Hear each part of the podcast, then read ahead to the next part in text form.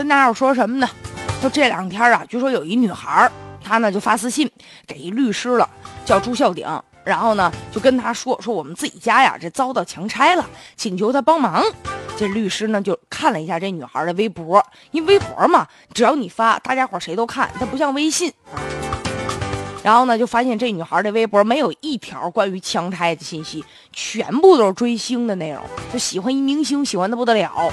于是呢，这律师就问他了，说：“那你看你这么喜欢这个律师，呃不这么喜欢这个明星是吧？那你遇到困难，你为什么不向你的偶像求助呢？”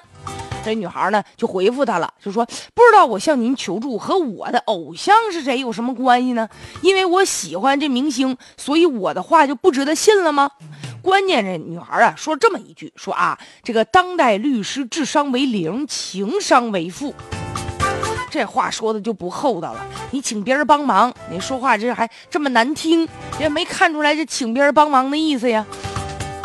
而且这律师呢，就把这两个人聊天的这个截屏啊，就发出来了。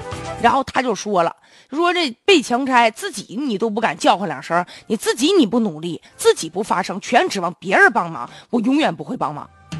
没成想，这律师呢就招来了这个偶像粉丝的大量的攻击呀。很多人就批评他说：“你道德绑架啊！你不帮忙，你还讽刺。”还有人就讨论了，说难道追星究竟就有没有资格说求助啊？当然了，咱公平点说啊，这个律师确实有不妥当的地方。你比如说，这公布这个截屏，就你们俩私信这个截图，如果说啊，你真心觉得这女孩不值得帮，那到你们私信聊天的内容你也别让我们看见。而且还有就是这女孩的这个微博啊，这个名字，正常来说你要是发出来的话，你应该打上马赛克。啊，容易呢，确实让这女孩遭到这个网络语言的这个暴力啊，或者遭到这个很多人这网上人肉。当然了，本来这个律师呢，他就是个名人，就网络名人嘛。这女孩就是个草根，所以呢，你这个网络名人和草根你打交道的时候，你得慎用自己的影响力。但是呢，话又说回来了，这个律师啊，他在意的不是说这个女孩追星，不是说你追星了我就不能帮忙。他那主要那意思就是说什么呢？你看你这微博，微博也算是你自己的吧？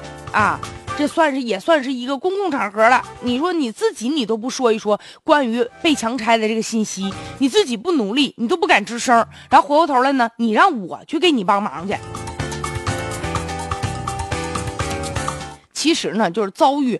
不公平啊，或者遭遇不幸啊，任何人都有向外界求助的权利，但是前提是什么呢？就你自己尽到最大的努力了，然后呢，觉得我自己的能力啊有限，然后我请求别人帮忙，这个别人帮的心里也舒服一点。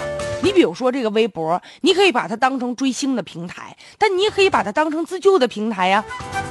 这个女孩她也能精准的找到这个律师，就说明啊，她也不是说对这样的事儿一无所知。他可能觉得啊，我自己在微博上我呐喊两声，我自己人为言轻的可能没有什么用，或者可能是不是啊，也存在这样的想法，说哎呀，我万一要在微博上申冤了，会不会有一定的危险呢？所以呢，他就把这个风险转嫁给别人了，就希望别人能帮忙。这个从某种意义上来说，你看很多人评论啊，有人就认为说这追星这女孩是不是跟这个鲁尔啊就有点类似？你看他宁可守着自己的这房产，然后把救助女儿的这个义务留给网友了。